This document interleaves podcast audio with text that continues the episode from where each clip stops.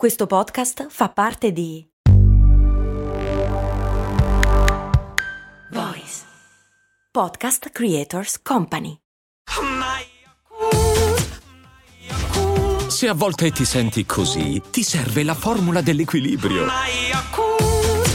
Yakult Balance, 20 miliardi di probiotici LCS più la vitamina D per ossa e muscoli. Iscriviti a patreon.com slash cose molto umane e abbassa le casse dello studio perché sennò poi c'è un ritorno. Ecco così.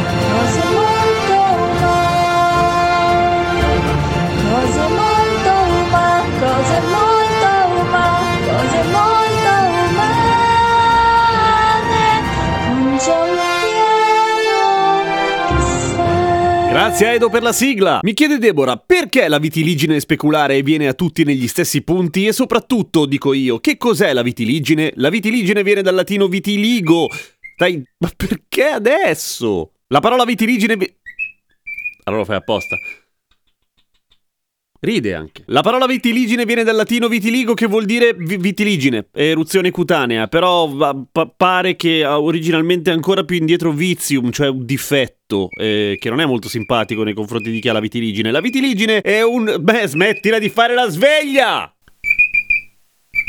La vitiligine ha come sintomo delle macchie sulla pelle in cui la pelle è visibilmente meno colorata che in altri luoghi e come conseguenza delle macchie sulla pelle in cui la pelle è visibilmente meno colorata che in altri posti. Vale a dire, non comporta nient'altro a parte il fatto che ci sono delle macchie di mancanza di colore sul corpo. Poca roba, direi tu. E invece no, sono cazzi, soprattutto perché la peggiore conseguenza della vitiligine è bene o male dipendente dalla diffidenza e dall'ignoranza della gente che di solito ti sta lontana perché pensa che sei contagioso hai una roba brutta che gli attaccherai. In realtà, ovviamente la vitiligine non è assolutamente contagiosa, è antiestetica, almeno secondo i canoni attuali. Avviene quando si suicidano i melanociti. I melanociti sono le cellule della nostra pelle che producono di fatto il colore, ok? È come se fosse l'inchiostro della nostra pelle, che è anche molto utile a proteggerci dal sole. Infatti, chi soffre di vitiligine deve stare particolarmente attento a proteggersi, soprattutto le zone bianche, naturalmente, dal sole. Può venire a chiunque, nel senso che non fa distinzione di razza, gruppi etnici, età, eccetera. Ovviamente è molto più visibile in quelle persone che hanno la pelle nera, evidentemente. Chi è bianco in genere semplicemente si vede meno perché cambia poco. Si divide principalmente in due tipi, quella segmentale e quella non segmentale. Quella non segmentale è, come dice Deborah, appunto speculare e parte in genere da mani, piedi, avambracci, collo, cuoio cappelluto e in generale intorno agli orifizi.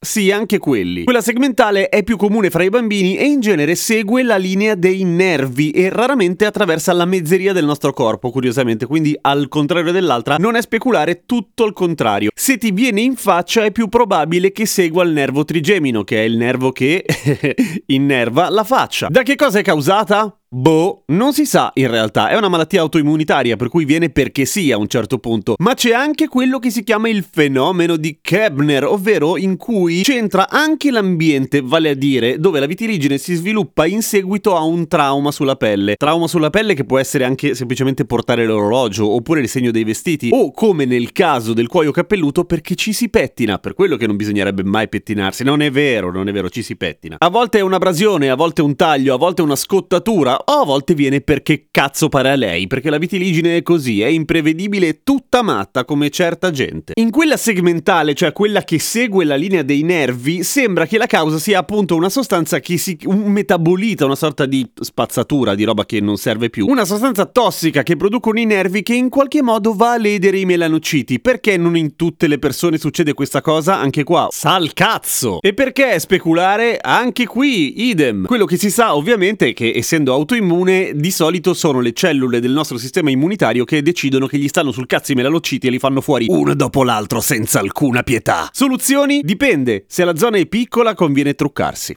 E- oppure semplicemente mettere degli immunosoppressori topici, cioè nella zona. Se no si possono anche prendere degli immunosoppressori sistemici, cioè che te li ingolli e ti immunodeprimono, che però non è sempre un grandissimo affare. Altra soluzione è scolorire il resto, così freghi la vitiligine e diventi tutto bianco, che è pare quello che stesse facendo Michael Jackson, ad esempio. Tutti pensavano che si facesse bianco perché soffrisse di una sorta di autorazzismo, in realtà aveva una malattia della pelle, appunto la vitiligine, per cui si stava facendo delle operazioni per schiarirsi tutto quanto. Poi si è rifatto il naso per i cazzi suoi, ma quello vabbè, fai quello che un po' ti pare il tuo corpo. La vitiligine cambia. Ci sono persone che hanno delle a un certo punto si scoloriscono praticamente completamente la faccia e poi a un certo punto gli ritorna. Perché? Boh. Insomma, della vitiligine non è che si sa molto a dir la verità, ma tendenzialmente se vi dovesse venire la vitiligine bst, state bene o male tranquilli, perché se è quello non dovrebbe comportare nient'altro. A meno che non sia la conseguenza di un'altra condizione, ma quello ovviamente ve lo dice il dottore, perché dal dottore ci andate, non siete mica bestie. Solo mettete la crema solare, anche se non avete la vitiligine però.